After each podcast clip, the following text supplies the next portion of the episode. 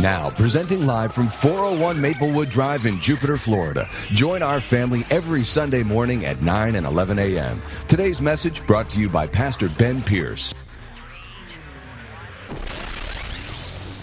And so I want to welcome you today to the last uh, message of the series, Heart for the House. Can we welcome all of those joining us by video?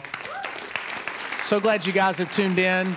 I want to invite you to come and be a part of a service live and in person right here at Generation Church. So, you know, we started looking in this uh, series at three people uh, Ezra, and Haggai and Nehemiah, we're going to talk about today. And these three guys, they lived out their purpose in their day 2,500 years ago. When I started this series, I started talking about the role of a prophet, a priest, and a king. And I know those words are a little abstract. We don't use those terms anymore uh, in everyday life, but the role of a prophet, priest, and a king still lives today. What God did in the Old Testament with prophets, priests, and kings, he brought through to the New Testament. Scripture says that we are all priests. Scripture says that we are all prophetic to God. We are all kings in the kingdom of God. And so, my goal in this series is to help us unlock who we are. Every single one of us are prophets, priests, and kings to some varying degree. It's the way God wired you. Now, for some of us, you will find that you are maybe dominant in one area or the other. Maybe you are more prophetic in your life, or maybe you're more kingly in your life, the way you view things. If, if your life is, your, your mind is driven to like, what is God saying to my generation, then you're probably more dominant in a prophetic gifting.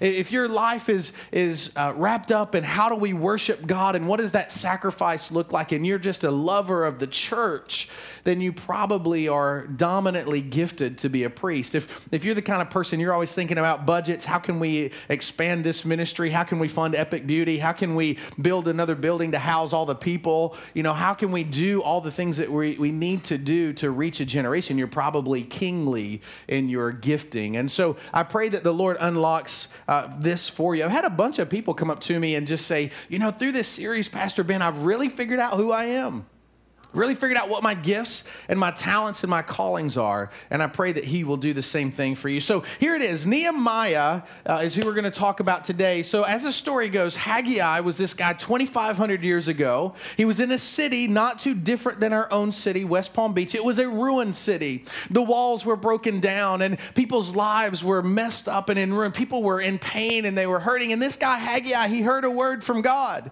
And he had this prophetic word that God gave him that said, said, Let's rebuild the temple. And so Haggai was obedient to that. And then this guy, Ezra, came. He was just a normal, average, everyday guy, just like Haggai. And Ezra came along, this normal guy, and he heard God speak to him and say, Well, now that the temple has been restored through Haggai, now we need to learn how to worship. And so Ezra was instrumental, just a normal guy, instrumental in getting the people of God to bring a sacrifice of their worship effectively to God. And as the story goes, this guy Nehemiah shows up on the scene. It's a 110 year span.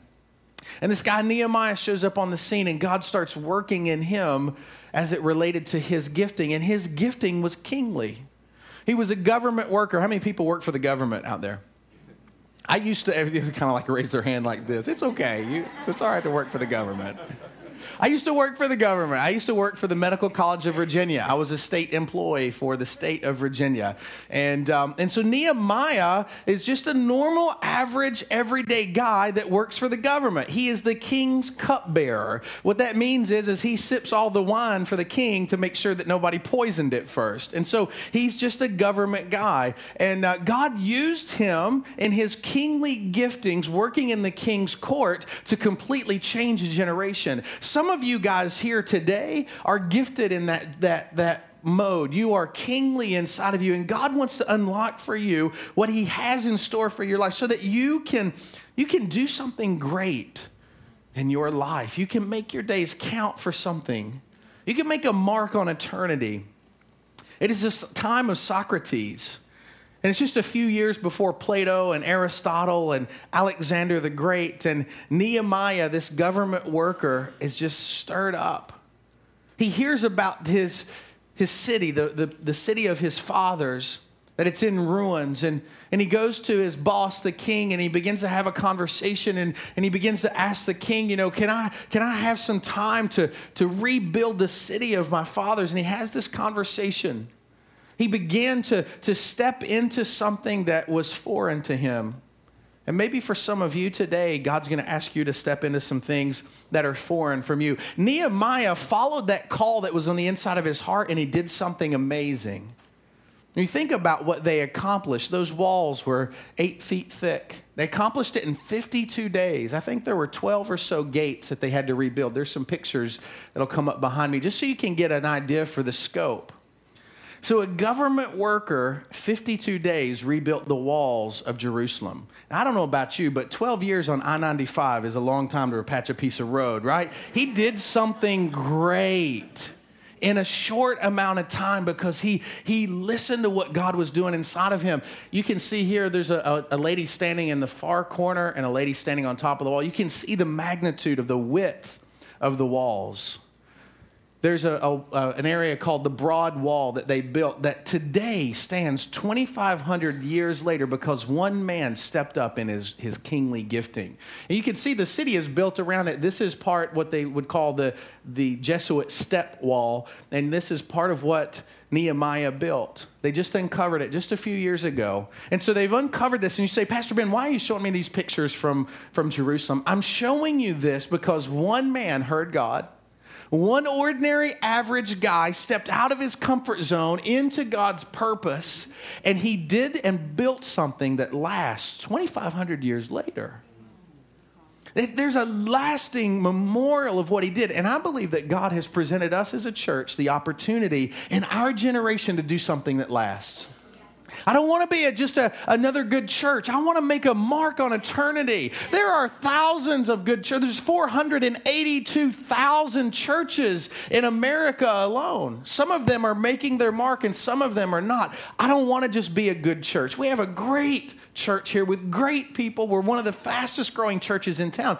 But man, I want to make a mark on eternity. Amen. You think about Nehemiah's life, it ended up in Scripture. How many people didn't make it into Scripture? How many people's stories were just mediocre? See, we have an opportunity as a church to be the story that didn't make it. Or we have the opportunity as a church that God called us here to make a mark in our area in West Palm Beach and Jupiter and Hobe Sound. And that what we came together and did here would be something that they talk about in heaven.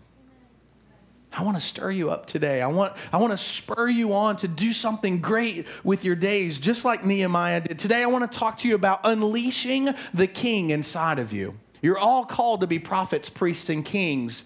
How do you unleash the kingliness inside of your life? You know, kings are, are stereotypically the people that are wealthy, they're, they're resource people. It's people like Donald Trump. I mean, Donald Trump's in the audience today. You know, in our minds, we kind of think that, you know, these, these people that are kingly, they're like the Donald Trumps of the world. They got all of these resources and money. And then just here am I, just a lonely old pastor in Jupiter, Florida. How can I make an impact like Donald Trump? Well, here's the reality you may not have the natural resources of Donald Trump, but you have the kingly resources of Jesus Christ living on the inside of you. And you have the ability to make an impact spiritually like you are a Donald Trump. Here's the thing about kings kings are resource people. Kings just think about resources. And because we are all called to be kings, all of our resources are important. Your resources may be like the, the woman in the Gospels that gave two mites, but her gift was better than those who gave more because it was the right gift. It was what she had, it was her sacrifice. So maybe you don't have Donald Trump's resources, but your gifts are just as important. See, the heart of a king is not what I have or how much I have. The heart of a king is how can I use whatever I have to make a mark. You know, where there is a, a vision, there has to be provision. Part of us that is kingly is interested in provision. The kingly part of us wants to provide a place for people to worship. The kingly part of us wants to invite people to church. The kingly part of us, uh, you know, wants to have air conditioning in the summertime. You know, there, we, we want to provide things that allow people to come and experience the Lord. And so that kingly part of us is, is, is uh, the thing that drives us to provide a platform for ministry to happen. And every single one of us play a part in that. Where there's a vision, there has to be a provision.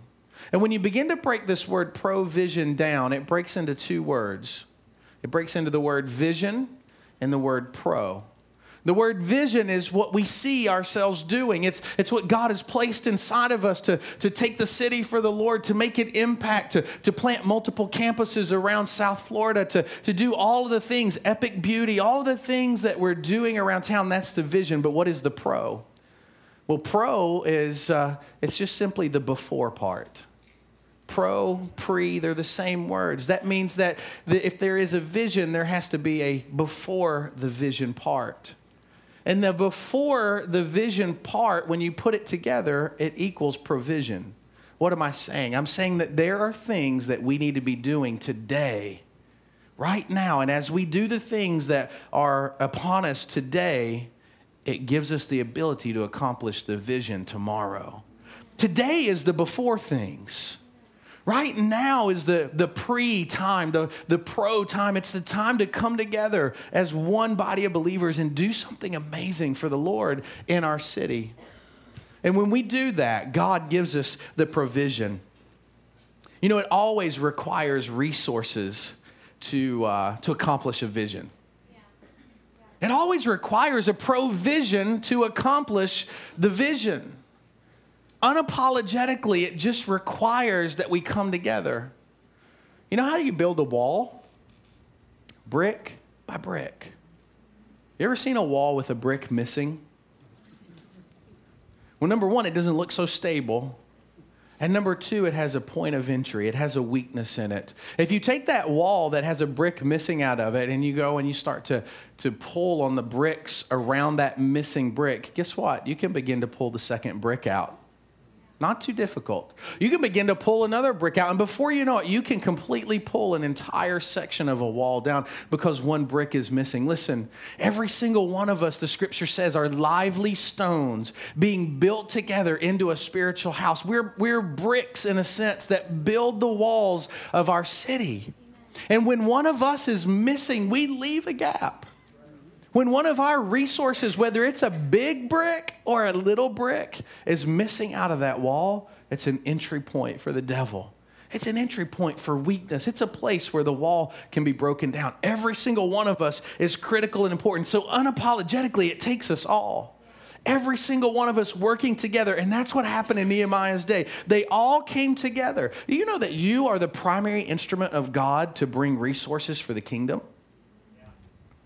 Scripture says that in Luke 6:38 that if we give, it'll be given back to us, pressed down, shaken together, running over, will men give back to you.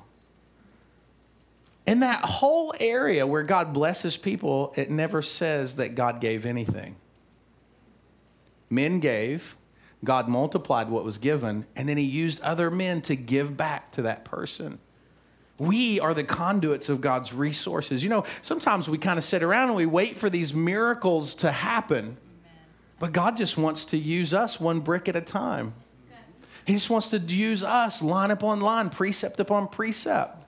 And I see it in the church world all the time. You know, it's like we have this great opportunity and we need to raise $6 million in six weeks. And then you hear the crickets. What I'm talking to you about today is as we begin to develop who we are as kings, line upon line, precept upon precept, here a little, there a little, we begin to prepare in the early days for what God has for us in the future, and we don't have to lay heavy burdens on our backs. One of my life phrases that I hold so dearly to me is preparation time is never wasted time. It's never wasted time anything that you do preparing today always turns out to benefit you tomorrow. And I want to spur us as a church to prepare for what God has for us in 2014. I have some things that I'm going to roll out in January of 2014 that are going to blow your mind, that the Lord has put on our heart that God wants us to accomplish in this next year. And I want us to be ready for it. I want us to, to be prepared for it. So, this ordinary, average guy named Nehemiah, he tapped into his kingly calling and he changed an entire generation. If you're following along with your notes today, I have four fill ins for you. Number one, a heart for the house begins with compassion to rebuild a city. A heart for the house begins with a compassion to rebuild a city. Nehemiah said this in chapter 1, verse 3. It says, And they said to me, The survivors who are left from the captivity in the province, they are there in great distress and reproach. And the wall of their city, Jerusalem, is broken down, and its gates have been burned with fire. Verse 4 So it was when I heard these words that I sat down and I wept and I mourned for many days. You know, there was another man who wept in Scripture. His name is Jesus. He wept over the same city. Nehemiah wept because the walls were broken down. Jesus wept because their hearts had grown cold. Nehemiah had something happen inside of him he had this compassion that began to grow inside of him. I would call it a Jesus like compassion. And if we are going to do what God has called us to do in this city, and you're going to do what God has called you to this church to do, there's got to be some compassion that develops inside of us. There's got to be something that we, we do when we look out and we see the women who are trapped in the adult enter- entertainment industry that Melissa ministers to through Epic Beauty, that, that there's something in us that sheds a tear for them. When we look at, at West Palm Beach and all the people that are destitute of even things like daily food, that, that something happens inside of us. There's a compassion that wells up inside of us, and we share what we have with them. When we look at people in Kennedy Estates, We've ministered there and done back to school stuff for years. And, and we build our walls around these areas of town and Limestone Creek and Kennedy Estates and different places like that so we don't have to think about it. But I'm here to tell you, God wants to stir some compassion in our heart for our own area, our own city. Now let me break down this word compassion for you because compassion gets it gets lumped in with other words like sympathy. Compassion gets lumped in with other words like empathy. You know, with sympathy, I, I can. Um, I can, I can feel your pain. I can, I can look at you and, and sympathize with what you're going through. And, and I, can, I can hurt for you. And I, I can, inside of my heart, I can feel bad for you. Or I can empathize with you. I, I could get this emotional connection with what you're going through. And I could empathize. I, I could feel what you feel. But compassion is not feeling what you feel. And compassion is not feeling sorry for what you're going through. Compassion, by its very nature, has with it attached an action. See, I can sympathize, but I don't have to do anything. I can empathize, but I can empathize from a distance. But compassion requires me to begin to act. When you take the word compassion and you break it apart into its root words, it's two words C O M, come and passion. Come just simply means with, and passion means enthusiasm or passion. See, I can sympathize, but I don't have to come with you. I can empathize, but I don't have to do anything for you. But compassion requires me to be with you in enthusiasm and passion for what you're going through. And when Jesus looked out at the city of Jerusalem, he looked out at that place and he didn't sympathize and he didn't empathize. He was compassionate. It means that he got up and he began to do something for those people. And Nehemiah got up and he began to do something for the people. He went to the king and he said, King, I need to go. I need to move. He lived a posh life in the king's palace. You guys know we live a pretty comfortable life in Palm Beach County. When we travel, we go out of town, we get off the airplane, we're like, oh, it's kind of dirty up here. Nobody cuts the grass in the median. There's trash everywhere. I'm like, can I get back to Florida? I mean, our municipalities, they keep this place like a paradise. But there's something about that posh living that we live in that, that, that causes us to disconnect from other people's pain.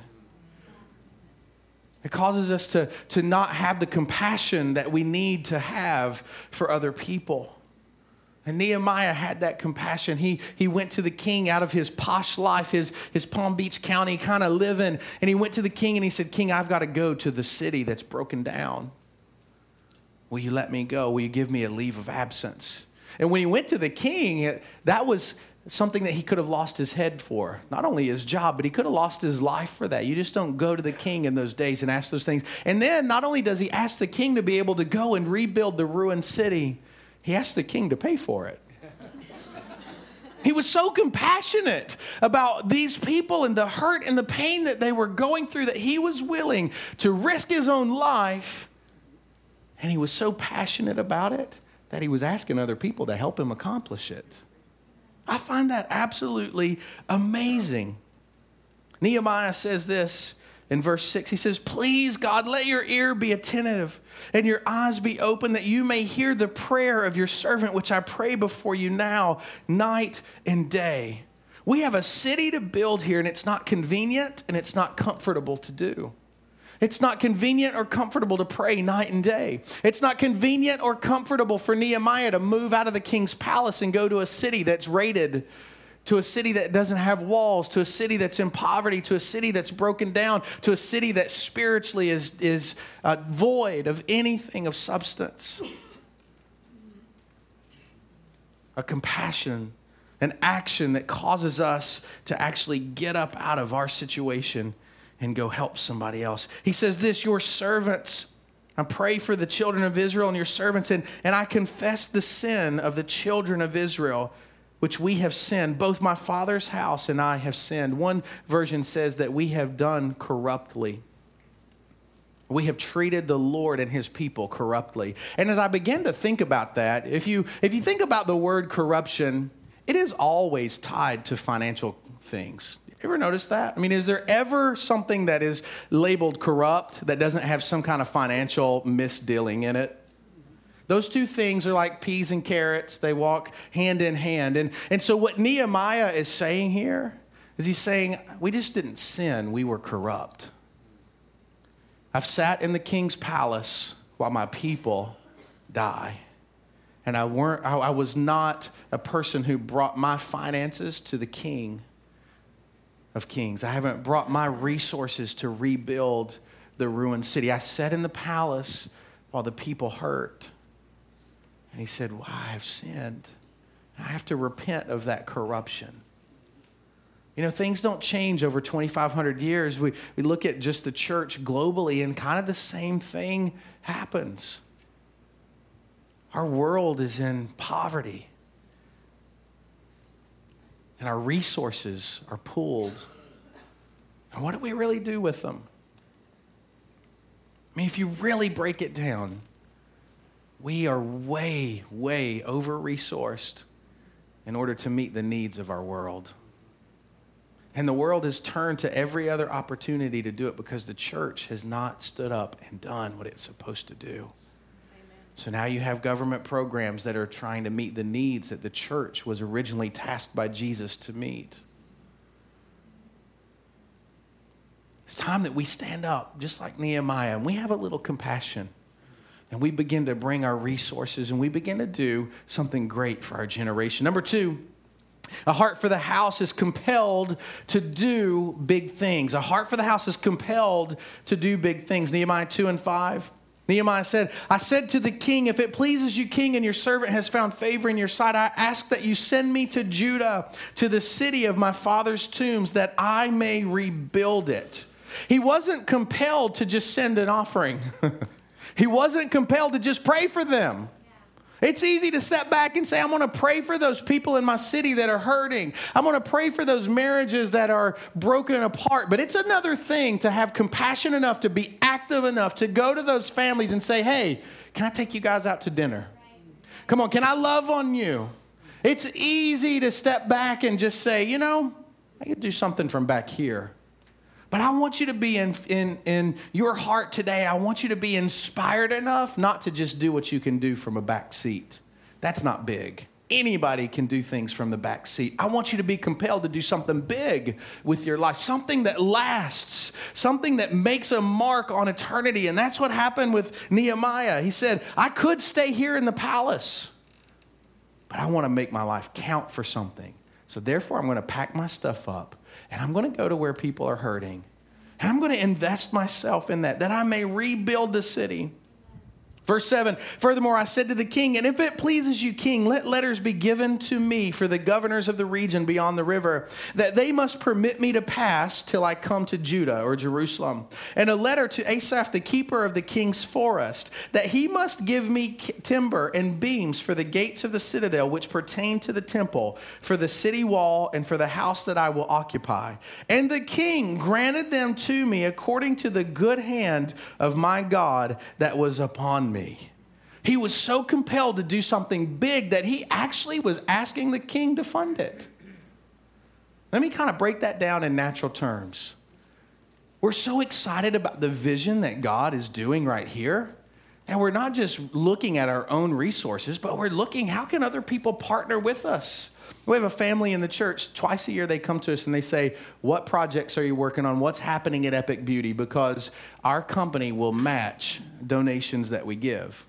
And so they specifically reach out and they work those things out. I'm telling you that there is a lot of opportunity in our area to make a mark if we will be compelled to reach out of our own selves.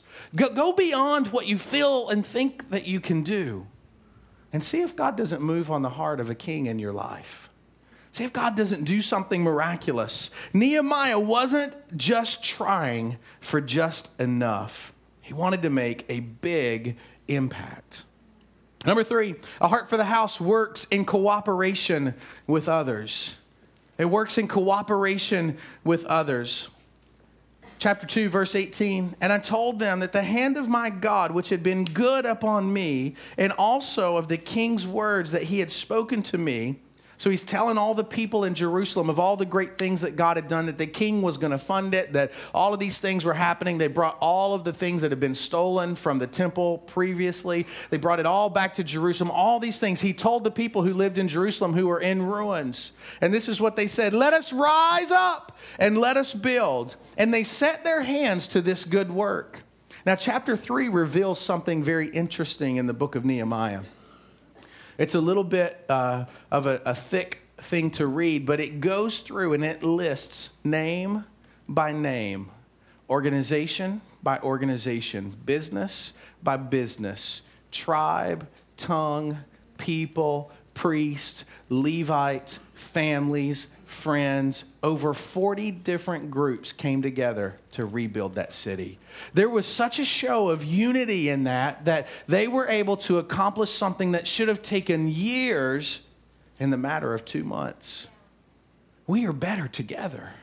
We are better together. When we come together in unity and we are working for the same goal, we're all working for the same things. We can accomplish in a short amount of time uh, an amazing feat. Now, think about this a 110 year span from Haggai, Ezra, and Nehemiah. 110 years, that's a long time. Haggai prophesied for four months of those 110 years. Ezra taught them how to worship God for 12 months out of those 110 years. And Nehemiah built the walls in two months, 52 days. In less than two years out of 110 years, the work was accomplished. Why did it take 110 years? You know, God doesn't hold anything back from us. Every gift that we need for life and godliness is made available. God would do whatever we wanted to do. He would have us reach as many people as we want to reach. He, he's not the one who limits what we do as a church. Good. Good. We are the people. We are the one who set the flow by how much we engage. Are you compelled to do something big? Or do you just want to live status quo? Are you compelled to, to be committed and, and be in unity? You know, it was in the upper room in the second chapter of Acts where 120 people were gathered together in unity and one accord. And it was in that place of unity that God's power was poured out on the earth. And that's exactly what happens when, when we get unified. God's power is poured out in this place. We are better together. You know, statistically, in churches around America, 20% of the people do 80% of the work. 20% of the people do 80% of the giving. 20% of the people do 80% of the serving. 20% of the people do 80% of the evangelism. 20%, a small fraction of the overall body of people, accomplish 80% of the mandate. I want you to dream with me for just a second. What if, what if you were a part of a church that 80% of the people served? What if you were a part of a church that 80% of the people gave and tithed and just did their part? What if you were a part of the church that 80% of the people invited somebody? What, what if you came into a place where 80% of us were all on team, on mission, co laboring with Jesus at the same time? What, what happens in that kind of environment? Let me tell you what happens in that kind of environment. When an entire church turns the corner and the entire church becomes a team, the only thing that can happen at that point is God has to send you more people. He has to bring more people. And if you want to reach your city, you want to make your mark, you need to get on team somewhere. You need to find a place because God's not going to send us more people when 20% are doing everything because He's waiting on the other 80% to get engaged and to get involved. Imagine with me what we could do. This church would triple. When you look at the book of Acts, that's what you see. You see these people, and 120 people were on team. It wasn't 20% of the 120 people in that upper room praying that were excited about Jesus. It was 100%. And that 100% of those 120 people came down out of that upper room out of praying and fasting for their city. And 3,000 people were added to the church that day in one message. That's the way it's supposed to be. And then the next week, 5,000 more people. Because out of those 3,000 people that gave their lives to the Lord that first day, it wasn't 20% of them that got excited to engage in on team. It was a vast majority of them. Scripture says that they were in each other's houses daily, breaking bread, and they were in the temple on a weekly basis. They were committed to it. And you see that by the 17th chapter of the book of Acts, that the world had been completely turned upside down. In the matter of just a few years, the world had been turned upside down in the matter of a few years. We are better together. Number four, a, house, a heart for the house is committed to see the work completed. We're committed. So we, we have this compassion inside of us that drives us to action. We're not looking at a distance at somebody and saying, oh, Poor pitiful you. We're compassion. We're doing something about it. We, we're compelled to make a mark on eternity, to do something big and not live mediocre. We're cooperating together in high levels of unity. And we're committed to see the thing finished. We're committed to see it. Nehemiah says this in chapter 4, verse 6. It says, So we built the wall, and the entire wall was joined together up to half of its height. For the people had a mind to work. I love that phrase. The people had a mind to work. There was something that, that switched inside. They had a mind to get it completed. They had a mind to see that their generation was going to do something amazing. They had a mind. What does that really mean? They had a mind to work. Well, the other side of that brain, if you will, is that they were unwilling to let anything stop them. They had a mind to work, and because of their mind to work, they were unwilling to let anything stand in the way.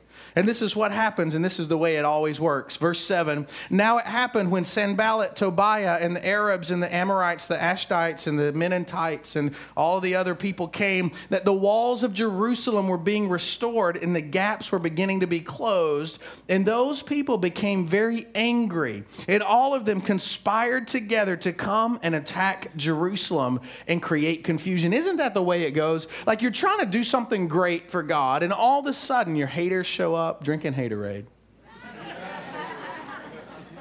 you know, you pour your life into something and you're just trying to make an impact, and somebody's like, well, why do you do it that way? You know, you're trying to serve coffee in the cafe and change a person's life with beans, right? And then they, they drink your coffee and you're like, that tastes like motor oil. And all of a sudden, you know how this works. I know that's funny, but there's a, there's a serious spiritual thing that happens in those types of environments. All of a sudden, this little seed of, of hurt begins to grow because you made motor oil for somebody to drink. And it hurts a little bit, and there's an offense there, and, and you feel like the criticism is, is undue, and, and all of a sudden you think, oh, I'm not going to serve coffee to anybody. I think I'm just going to back out of this altogether. And all of a sudden, you've disconnected from your purpose, your destiny, you've disconnected from bigness. You've disconnected from, from what God created you to do, all because somebody came and said something. Now, listen, there's always a little truth to every criticism. Your critics have a place.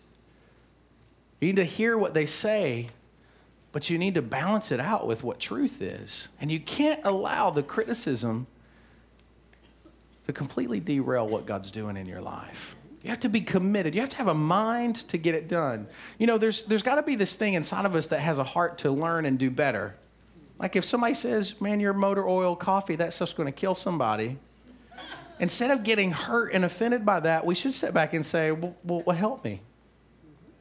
Help me make it better because I'm committed to the vision not committed to, to my feelings. I'm committed to, to, to the vision. I'm committed to reaching people. I'm committed to, to rebuilding the walls. So these guys came and they tried to create confusion. They were gripers, they were complainers, they, they were trying to, to stop the work because they knew. Now, listen, this is what the devil does. When, when you are on the cusp of something big in your life, all hell breaks loose. Every time that you're about to move into a new level, you encounter a new devil. Every time that you're, you're trying to get into something that you've not been into before, you're trying to step into a new realm, you've got to press into that. You've got to push into it. You can't let people tear you down from that. Look at this, the book of Jude. I love this, this passage. It talks about people who try to tear us down. It says this, Jude chapter 1, verse 16. It says, These people are gripers and complainers. Everybody say, gripers get the vipers. I like that. And complainers are not obtainers. Thank you. When, when people come, like Sanballat, Tobiah, these guys, when they come to distract you off of the wall, when they come to complain and gripe, they're not going to get what they want. They're just there to mess you up. There's no good reason for it. And scripture says this that, that those people, the gripers and complainers, they walk according to their own lusts and they mouth great swelling words, flattering people to gain advantage. But you, beloved, remember the words which were spoken before the apostles by our Lord Jesus Christ, how they told you that there would be mockers in this last time who would walk according to their own ungodly lust. And these are sensual persons who cause divisions, not having the Spirit. Let me tell you something as we begin to rebuild this city, those people are going to come out. You've got to be prepared. You've got to be ready in your heart, committed in your heart. This is how Nehemiah and his guys handled it.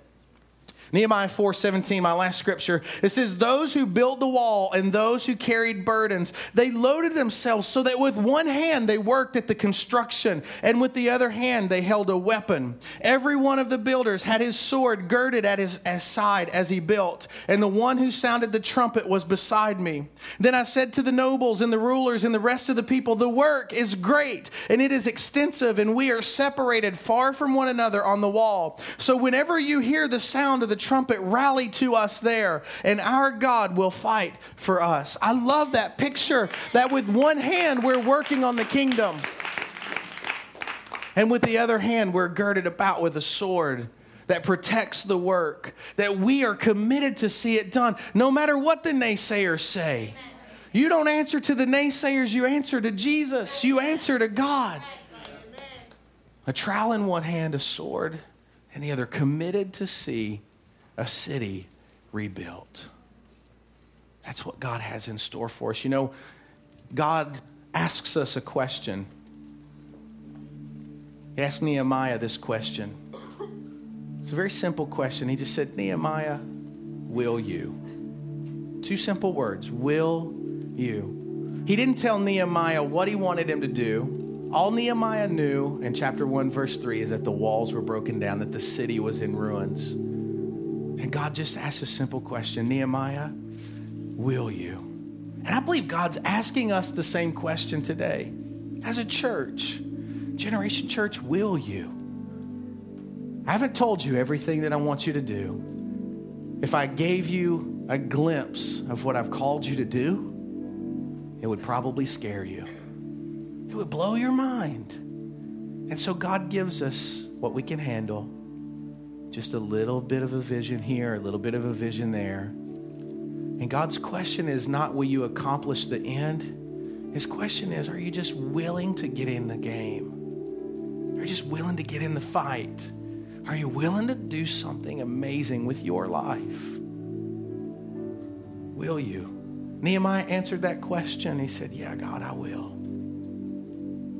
He got on his camel or whatever he rode, and he went to Jerusalem, and that's where he figured out what God wanted him to do. He was committed before he knew what he was supposed to even do. I want you to answer that question in your heart today. Will you? Will you be committed? Will you develop a greater trust for this house? Will you trust me to lead you into the future? Will you get behind Melissa and myself, our staff and our team leaders, and, and work for the vision? Will, will you sacrifice something for the kingdom? Will you do something significant with your life? Will, will you engage in something that's inconvenient and uncomfortable? Will you commit your time, your talent, your treasure to rebuild a city that is in ruins spiritually? Will you simply pray and ask God how He wants to use you, how He wants to work through you this next year? That's the question, will you? Will you answer the call that He gives you? Close your eyes, let me pray for you. Father, I bless you today. Thank you, Lord, for this series, for this word. Father, I pray that the heart that we have for the house of God continues to expand and grow and flourish. Lord, I pray that we would answer in our own hearts the question will we? Will we be committed? Will we be compassionate? Will we work in cooperation? Will we do the things that are necessary to make an eternal impact on our lives? and on this generation. You know, part of what the Lord has placed in my heart is how do we build for the future? How do we do what God wants us to do? And I talked about it a little bit at the beginning of this that for every vision, there's a pro vision. That we have to do some things a little here, a little there, line on line, precept on precept. And instead of putting big burdens on our backs, want you to dream with me. What, what if we as a church were in a position where we were already resourced? Where when the opportunities come, instead of having to, to scramble in order to meet the opportunity, what if we were prepared for it already? What if we did these things in the early days so that when we get to those opportunities, we're able just to say, that's a great opportunity, let's do it? So, what the Lord has placed on my heart is for us as a church to begin to prepare a little here, a little there, each month. And we would be intentional, that we would step out of our comfort zone and into God's will for our lives.